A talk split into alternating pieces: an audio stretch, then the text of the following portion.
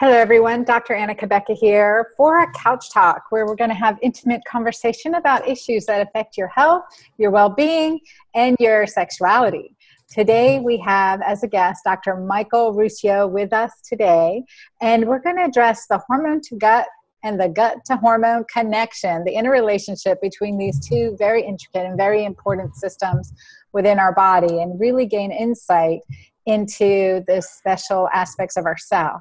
Now, I want to introduce you to Dr. Ruscio, who is a chiropractic physician, but specialized in functional medicine and has really taken that level of specialty to go deep into understanding the etiology of gut and um, irritable bowel syndrome and dysbiosis and gut dysfunctions.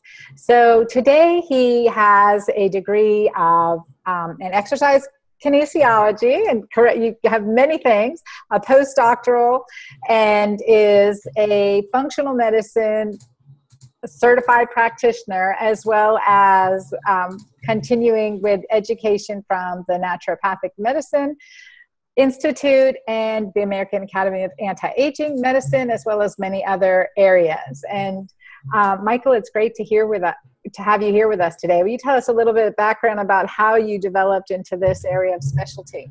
Sure, sure. It's good to be with you again, and and uh, thank you for having me.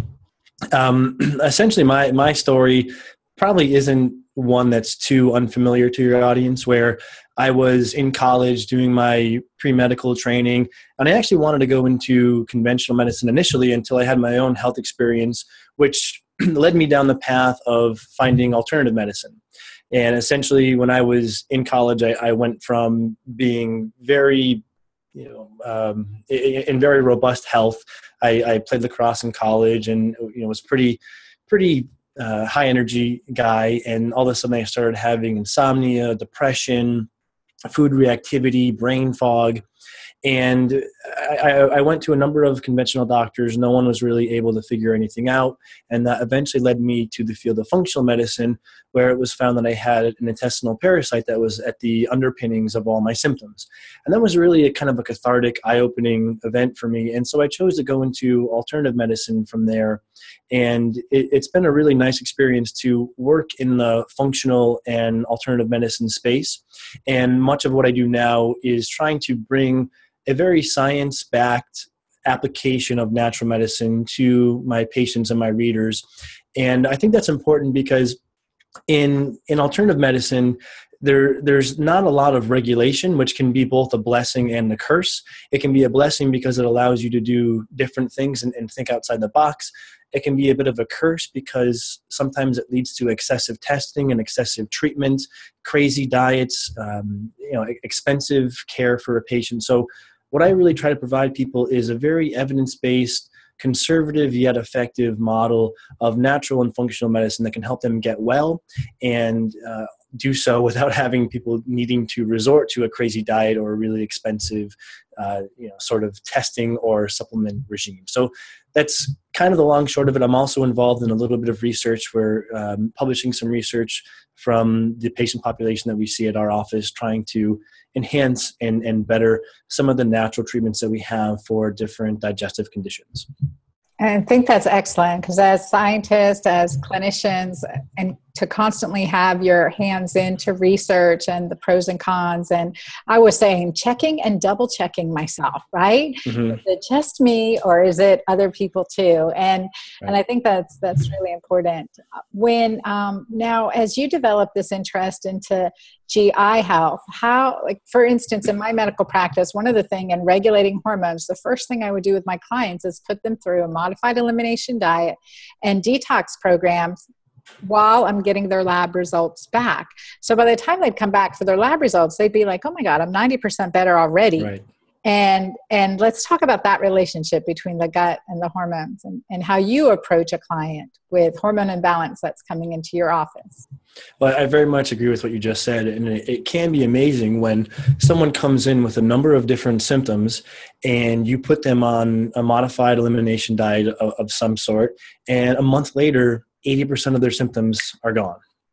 And I th- really think that showcases not only the power of diet, but also the power of the gut. And, and so certainly there, there's a, there's many many systems of the body that are affected by the gut and and i know for the purposes of our talk we're trying to cure this toward hormones so let's go into a couple of them there is uh, maybe two ways we can look at this uh, you know and i know we talked about starting with the gut to hormone connection and then after we discuss that we'll go into the hormone to gut connection because it does it does go both ways.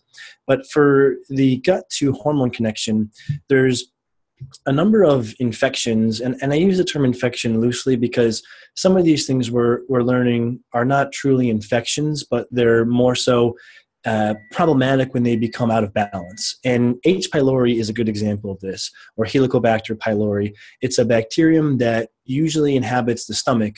We used to think of it as an infection or as a pathogen, but now we're learning that it has many commensal or uh, symbiotic, or, or it can be our friend type of relationships. Uh, so it's not always bad, it's not always good. It's something we take kind of on a case by case basis. Now, specifically we're starting to see research coming out that is is showing what i think clinicians like you and i have been observing for a while which is boy we, we, we find this organism we eradicate it or we get it back into appropriate levels and we see some miraculous improvements. Now many of your listeners are probably familiar with thyroid autoimmunity or hashimoto's the primary cause of, of hypothyroidism in most westernized countries. So this process of thyroid autoimmunity or Hashimoto's causes hypothyroid, and we're learning that the treatment of H. pylori may actually improve thyroid autoimmunity. There was one exciting Italian study that took two groups of patients. Both groups had an H. pylori infection, and they also had thyroid autoimmunity. Half the patients were treated for the th- for the um, H. pylori, and the other half were not. And at the end of treatment, they noticed a, a marked reduction in thyroid autoimmunity in the group that was treated for H. pylori, whereas there was no significant change in the group that was not treated for H. pylori. So that was a pretty keynote study. And there have been a couple other studies that have shown similar results. There was one case study in the treatment of a patient with blastocystis hominis, which is a like a bacteria. It's a protozoa. It's kind of like a slightly more uh, advanced cousin of bacteria, I suppose you could say. And this person saw a reduction in their thyroid autoimmunity and also a reduction in the amount of thyroid hormone medication that they needed. And there have been a number of other studies that have shown a correlation between H. pylori and different autoimmune conditions, everything from type 1 diabetes all the way through rheumatoid arthritis. So we're certainly starting to see that, you know, in particular, this one bug, but not limited to, but we just seem to have some of the best evidence for this bug, that in some cases, treatment of this H. pylori can improve thyroid uh, autoimmunity and may improve other types of autoimmunity also. Oh. That's an interesting fact, you know, and I didn't realize the connection between H. pylori and um, treatment improving Hashimoto's thyroiditis. So that's an excellent thing. Definitely cleaning up the gut is a big part of it. Yeah. And maybe that's partly going hand in hand in that process. Now, H. pylori can be protective in some instances, right? It can, and and what I think this really has to do with is the timing of H. pylori colonization. Um, you know, I've I've recently written a book on this. The book won't be out probably for a number of months, um, but in in writing the book, I went through a pretty intensive review of the literature, and you see conflicting things. You see, in some cases, H. pylori is protective. You see, in other cases, H. pylori may initiate autoimmunity, and what this likely has to do with is one or two things. One is the timing of infection or of colonization. It seems that if if someone acquires a bug like this early in life, perhaps before three or four years of age, it tends to uh, kind of become a member of the community, and the immune system sees it as being okay, and it has a protective effect. But if this organism comes into the system once the majority of the immune system has developed and the majority of the gut microbiota community has developed, which happens predominantly by about age three. So, if it happens after that, it may have a pathogenic or a deleterious effect where it may have some harm.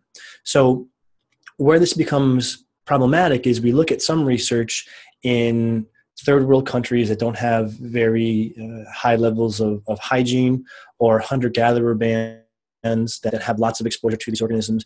And we see early colonization and that these people have much less autoimmunity.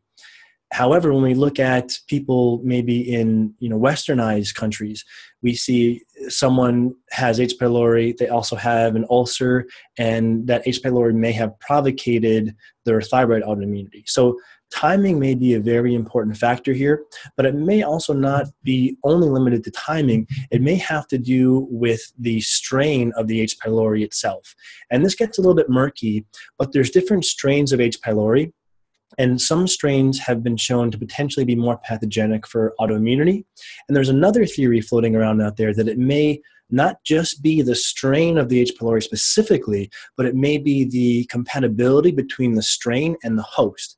And one analogy that's been used in some of the research papers is if you have a African form of H. pylori inhabiting in a European, it may be pathogenic because it's not a good match. But if you have an African form of H. pylori residing in an African, then it may uh, have minimal detriment and potentially even benefit.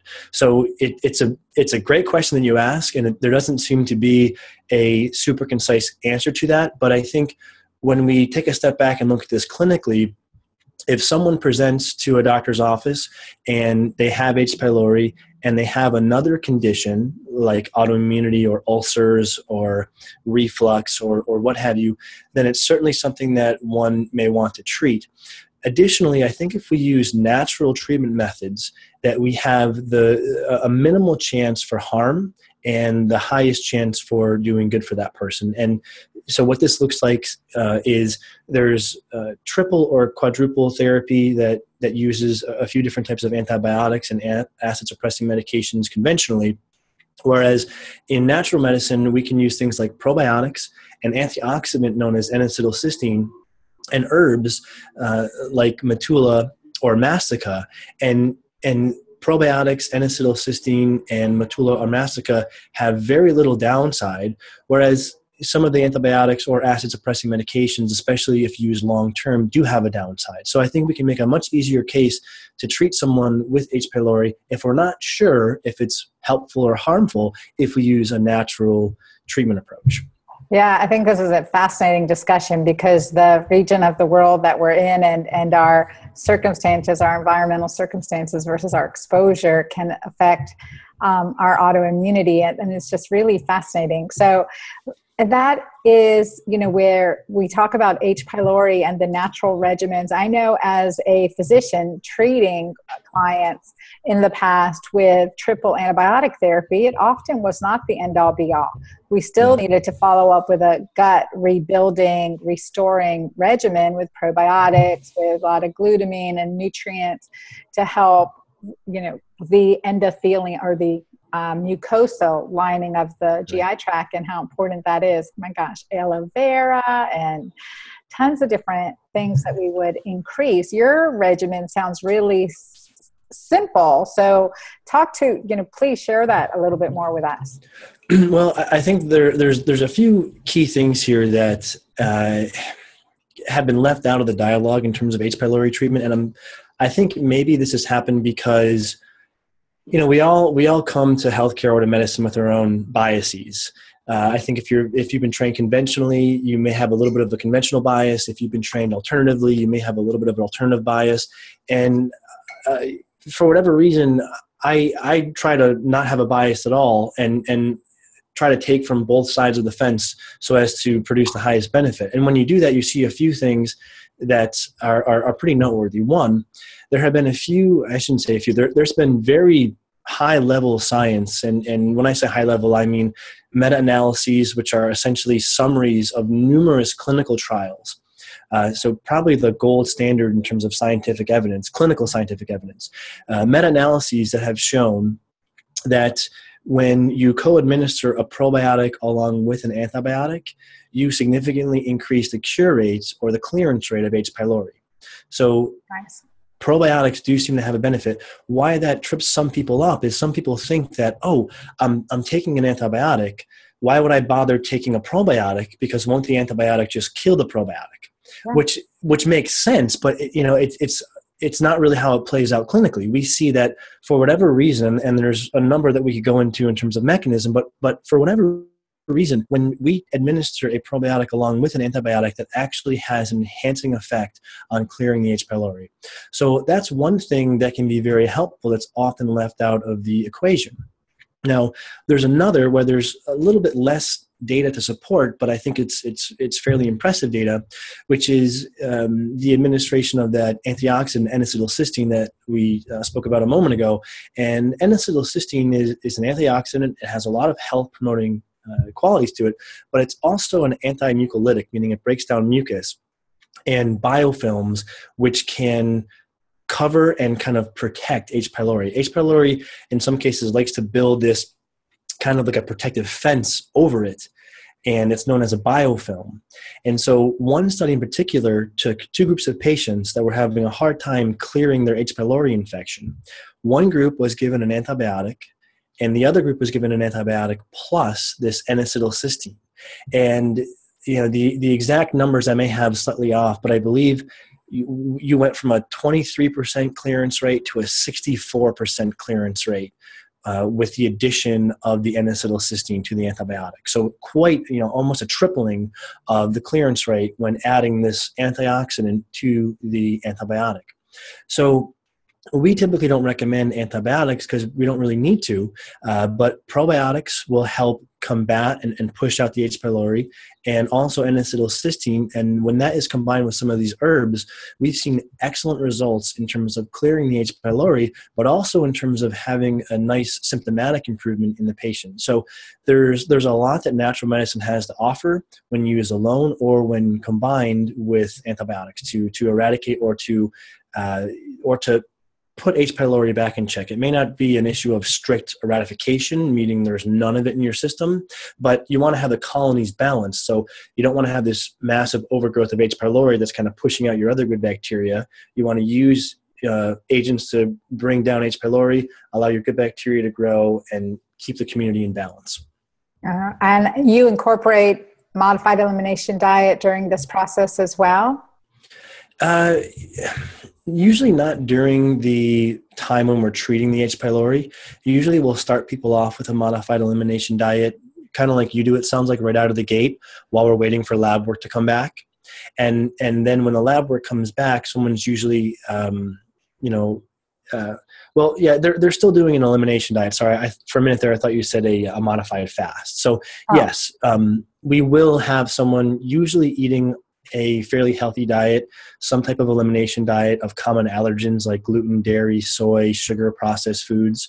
Uh, you know, it doesn't have to be perfect, but if if a patient can be 80% compliant with that diet, in my mind, it can definitely help with the clearance of H. pylori. And this probably comes back to the fact that when you eat inflammatory foods, inflammatory foods, of course, create inflammation. And it's been shown that inflammation actually allows bad bacteria to grow and kind of poisons good bacteria. So, if we need the good bacteria to grow to push out the H. pylori, if we eat an anti inflammatory diet, that creates an environment that's hospitable to good bacteria, which then push out the H. pylori. Yeah, totally makes sense. That's really good to know. Now, let's go a little, and the other thing too, with agreeing with the um, herbal therapies, the complementing herbal therapies, and and just your comment is like to reemphasize the statement is that we do not discriminate against healing modalities, right? Right. Well if said. they work, let's learn about them. Let's work with them. You know, let's not draw a line. I wasn't trained this way, or this is alternative. This can't be right, and it um, makes me rem- remember a decade ago using probiotic therapy for my clients in, in GYN. Again, so much related to gynecology to gastroenterology, right? Sure. And a consultant gastroenterologist wrote in his note um, uh, the the recommendation of some uh, probiotic therapy which is anti antibiotic is not warranted in this individual. And it mm-hmm. just was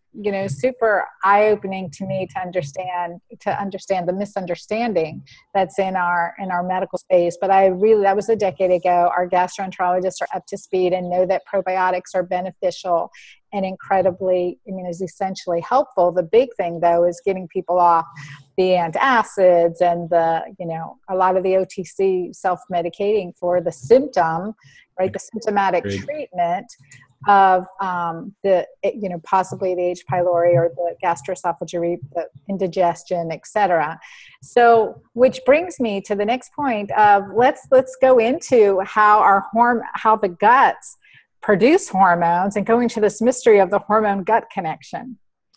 Right. So there's there's some you know really interesting clinical observations that I've made. Uh, you know, me uh, focusing predominantly on the digestive tract, but also trying to practice in a somewhat holistic model of functional medicine.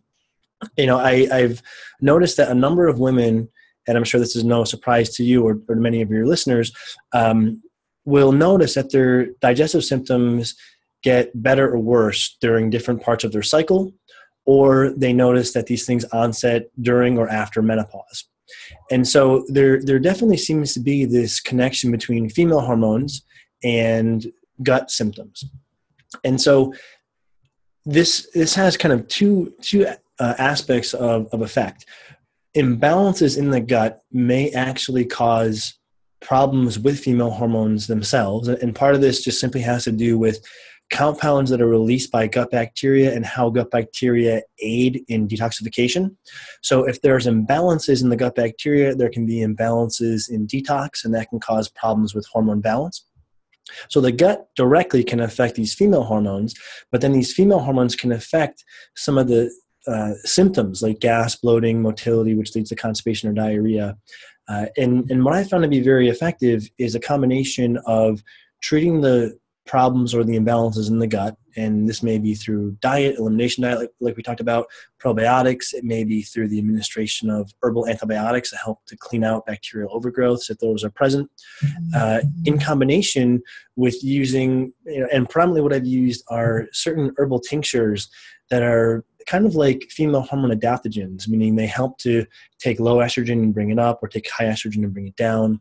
And the same thing with progesterone. Uh, if, if a woman's cycling, those tend to, to work the best. Um, and a combination of those two has has worked incredibly well for women that co-present with female hormone symptoms and digestive symptoms and it, it's a fairly common presentation where you have a woman who maybe had some years of stress, not eating that well, maybe prior antibiotic use or prior birth control use. And now all of a sudden they have some female hormone symptoms like PMS and also bloating and insomnia. And when we treat both of these systems together, the female hormones and the gut, we see a nice response. Um, excuse me, there, there's a few others, but I'll, I'll pause there for a minute in case there's anything that you want to add to that. Yeah, no, I think that's really uh, important to note and just to bring the attention to women that are listening about the hormone connection to the gut. I mean, it's it is fundamental. We can produce hormones, detoxify our hormones through gut and, a, uh, and the bacteria within the gut and the enzymes they produce can really affect us. So getting this imbalance is key. Now, you mentioned some hormone adaptogens, so I want you to continue on that. Sure. So there, there's a couple different formulas that we use. Um, you know, one is is called Chaste Tree or, or Vitex. Yes. And, and, I'm sure your your audience is very familiar with that. There's one thing I, I just want to point out that that I think is important to mention. Um, there's there's another compound that's also claimed to support progesterone called wild yam, and when I was going through a review of the medical literature on this, gosh, now maybe four or five years ago, um, I was looking for studies that supported wild yam as a progesterone balancing herb.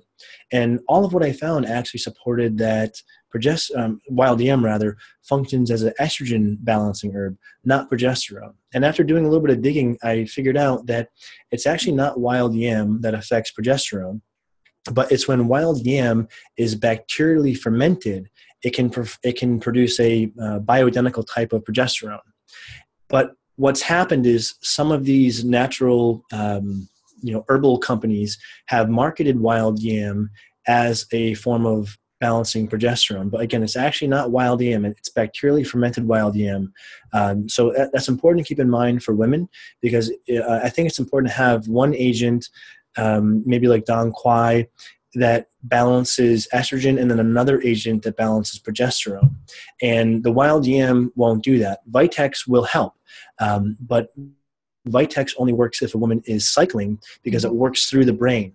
And once you're no longer cycling, that, that brain to ovary connection uh, isn't, isn't really a viable uh, therapeutic avenue. So we typically will, will use a low dose bioidentical uh, balance of estrogen and progesterone in most cases when a woman is no longer cycling. Uh, but there's a number of herbs that can work well uh, I would just recommend you find a provider who's who's skilled in using these and give them some time. Most of the literature has shown that within three cycles, a woman will see the full benefit from these herbs. So don't expect it to you know fix things overnight. Give them uh, a, a, few months, and then if if they're working, continue, and if not, they they may want to uh, reevaluate. And to emphasize that we don't give herbs alone, we give it with lifestyle changes, modifications, dietary modifications, continuing to get to the underlying reason. But I will tell you that, you know, combination of chasteberry and being dairy free and um, really can make a huge difference in yeah. PMS and ovarian cyst and endometriosis, and the list goes on. So a lot can be done. So for women listening that are really struggling with these situations, there's there is a lot of natural medicine that can be done and coupled with lifestyle management and and so let's i really am excited to go into a little bit more of this um, hormone to gut connection as well and talking about sleep and the importance of sleep as well as the um, effect that our GI tract can have on our melatonin, melatonin production, or the role of mm. melatonin mm. in this whole master circuitry. Yes, melatonin is uh, a fascinating hormone. Melatonin is released by your pineal gland during sleep uh, and also during the, the darker hours of the night. Um, and melatonin is not only a sleep hormone, but it's also a fairly powerful antioxidant.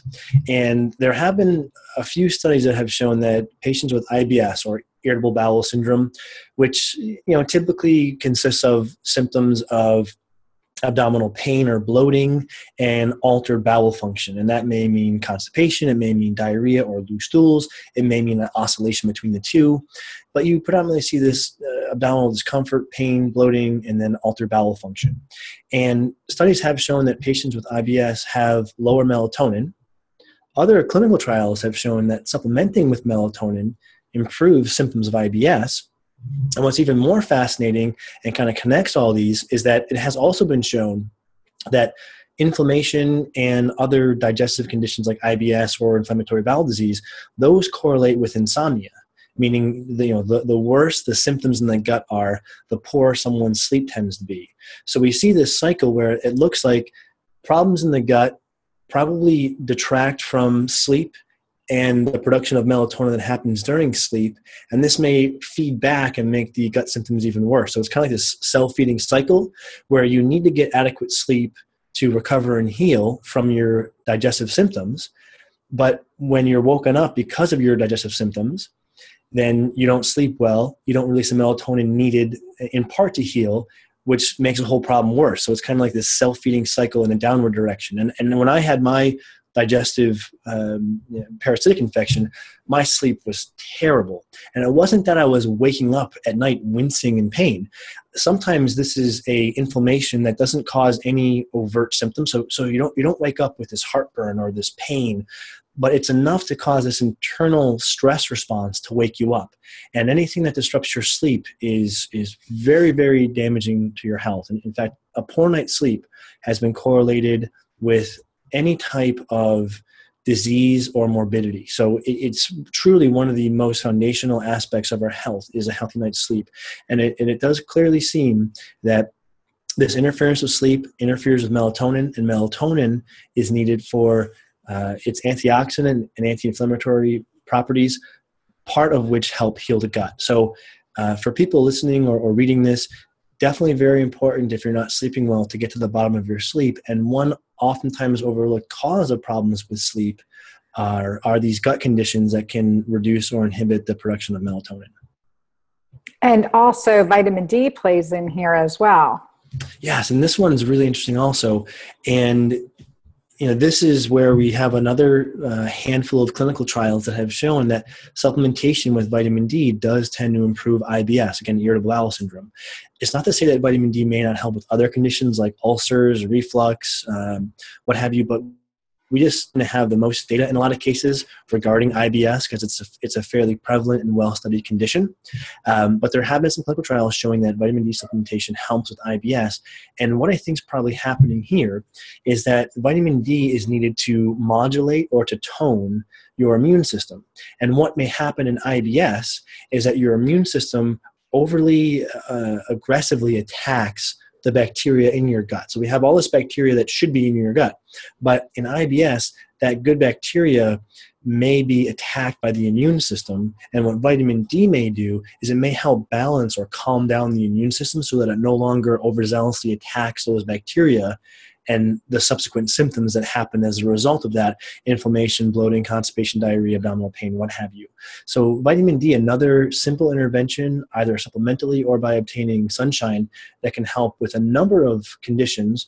One, namely, here would be the health of your gut and the health of the immune system in your gut. So, are you looking for vitamin D levels, vitamin D 25 hydroxy, 50 to 80 range in your clients with IBS? Hmm, you know, it where I fall with IBS, I'm not exactly sure. I'm looking for at least 30 to 40. I, I you know, I'd say ideally at least 40. Um, do they need to be 60, 70, 80? I'm not sure. There's some evidence showing that for frank autoimmune conditions like hypothyroid may respond well, and there's been a few studies that have shown that vitamin D supplementation decreases thyroid autoimmunity. Um, but there's two sides of vitamin D, and and vitamin D that's too high may be problematic. So, um, to be truthful, I, I, don't. I'm not overly meticulous about supplementing with vitamin D into a, a, a very specific range, but we look if someone's deficient, if, and if they are deficient, we try to get them up to at least I'd say in the 40s. Um, but you know, coming back to the comments you made earlier about being holistic, the you know exactly where the vitamin D isn't is isn't the end all be all. And you know too much vitamin d can also be problematic. So you know i'm a bit more conservative on my vitamin d dosing than i was maybe five years ago but there is some evidence surfacing showing that oversupplementation with vitamin d may cause immunosuppression and other problems uh, in the immune system as well as imbalances in, in calcium levels in the blood. So um, you know, yeah no i agree. And i yeah. think that issue is too is improper supplementation with vitamin d right? Are we using 50000 of vitamin d2 or are we using it without k2 you know i mean vitamin d vitamin d says deposit calcium vitamin k says where we need to use those both in a judicious relationship. And i think that's a big part of it. I i was on the fear i was very fearful of seeing calcifications and heart disease right. and increased risk factors like this because of depositing calcium on inflamed vessels, let's say, and um, and that being an issue because replacing vitamin D without K2 or without addressing anti-inflammatory you know inflammatory issues and getting the system really balanced. So in, I agree, improper supplementation is key. And as much as we want to get from nature. We get a lot more than vitamin D from the sun. So, listeners, a lot more than vitamin D from the sun. Grounding outside, getting it in to your eyeballs, not through your glasses. You've heard me talk about this before. And when I, when you were talking, it just, um, I think a good title for vitamin D is the Great Mediator. And right. it is not for our listeners, it's not a vitamin, it's a prohormone, and it is essential for a healthy, you know, for progesterone receptors and function. It's especially in neurologic cases where we're working on clients even post TBI. If they don't have a sufficient vitamin D level, the IV progesterone is not going to be as effective. And then the other thing is we need vitamin D on board for healthy DHEA metabolism as well as oxytocin. So it is, it is, I think, appropriate. We can appropriately name it the great mediator. Hmm. And here its role in, in the gut and gut health and yeah and I, and I would absolutely agree with you there and I, I, I think it is important to look at vitamin D with a healthy uh, restraint. Uh, some of the early literature on vitamin D, I think, caused quite a bit of overexcitement in the medical community where we were noticing a correlation with all these diseases and low vitamin D. And we got really excited that, hey, here's a, a cheap, uh, you know, vitamin, prohormone, whatever you want to call it, that may help with all these conditions. But as we started performing clinical trials with vitamin D supplementation, we found that we didn't see all of those diseases reverse because of vitamin D. And what we're seeing published in some of the research literature now is a narrative that vitamin D may be a marker of ill health, not necessarily a cause of ill health. Uh, so certainly we, we want to try to get someone vitamin vitamin D level into the adequate range, but there may be much more to that low vitamin D than just vitamin D deficiency. There may be inflammation that's driving that, uh, obesity, overweight, uh, and the sun is probably the best way to obtain vitamin D. Uh, there, there's, there was recently a, a, pretty impressive review paper that essentially looked at how much uh, UV exposure different regions of the United States uh, obtained uh, geographically. And they were able to show that the regions with the highest UV penetration actually had the lowest incidence of many types of cancers and there was no association to malignant melanoma, which is the most dangerous type of skin cancer. So, what was really interesting was they showed a number of cancers were protected by living in a region with higher UV exposure. And what you would think is potentially some of these you know, skin cancers would increase in incidence, and the most dangerous form, uh, melanoma, did not increase. And, and so, I, I think we're starting to see a, a revamping of the avoid sun and and uh, and, and, and I always I find it disheartening when I'm walking down the street on a nice sunny day and I see someone with an umbrella, as if you know the sun is just going to turn like they're, like they're a vampire and they're afraid of any sun exposure. Certainly, you never want to burn. You don't want to be excessive, but healthy and moderate sun exposure does seem to protect from a number of different diseases. So it's just important to put that out there to try to emphasize this, and as I know you do, from a lifestyle perspective and not just from a, a vitamin perspective. Yeah, absolutely. I think that's really key. And um, what we can do to get there, to get healthy vitamin D levels, and then just everything else that we get from being outside and that healthy yeah. sun exposure. Truly a big advocate. So I know we're running low on time, so we wanted to kind of touch on st- stress hormones a little bit and anything else you want to close on or share. And also, we'll share about how to get in touch with Dr. Ruscio. Let me tell you his website is drruscio.com. That's D R R U S C I O.com. And be sure to go there and check it out and sign up for his list and listen to his amazing podcasts, which are great as well. And thank you.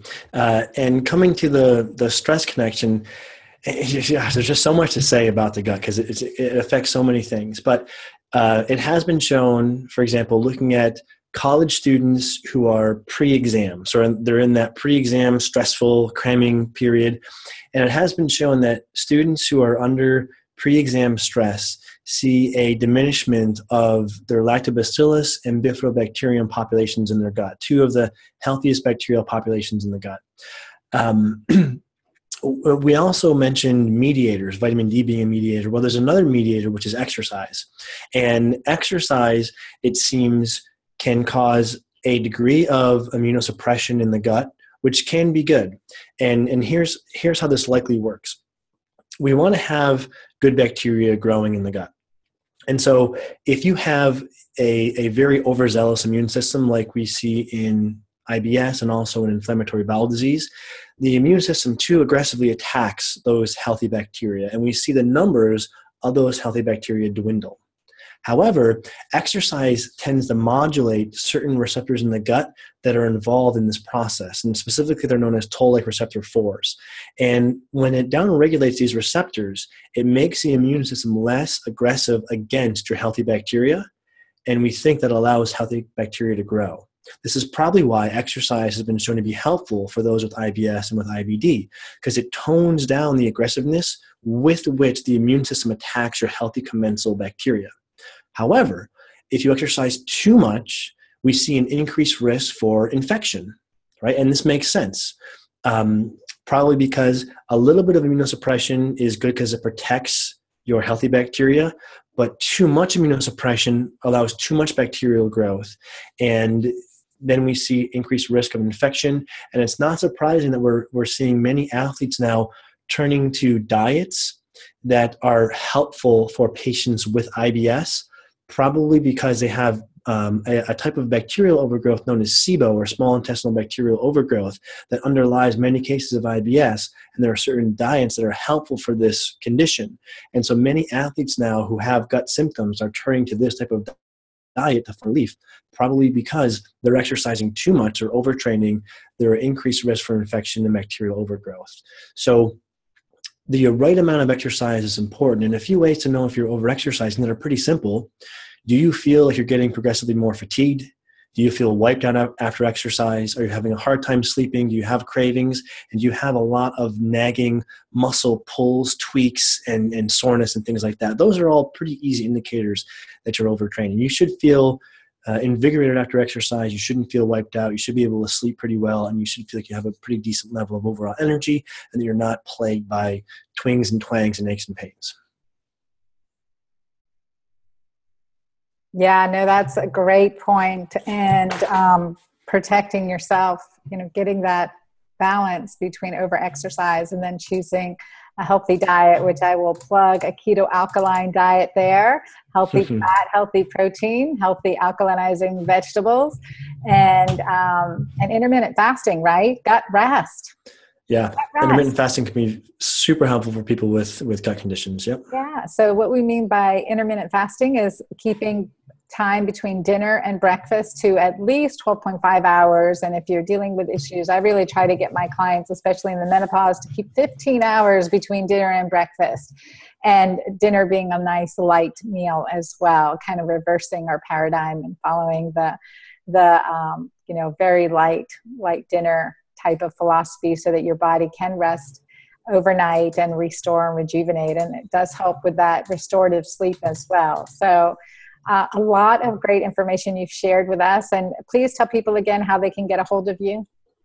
My website's probably the best spot to go. It's just drruscio.com, D R R U S C I O. On the homepage there, we do have an ebook called Start with the Gut. It's a free ebook that's kind of a primer on the connection between the gut and so many other symptoms and systems of the body. Um, there's also our weekly newsletter that will notify you about we, we put out a weekly video a weekly article a weekly podcast and if you're someone who is a clinician or a layperson who really wants to get into a lot more of the nitty gritty, we also have something called the Future of Functional Medicine Review, which is a paid newsletter that's kind of like a clinical training that involves a case study and research study reviews for the people that really want to get into some of the nitty gritty, uh, nerdy details on some of this stuff. I love it. I love it. Thank you so much. And thanks to all our listeners for being part of Couch Doc today and join us next time. Thank, Thank you. you.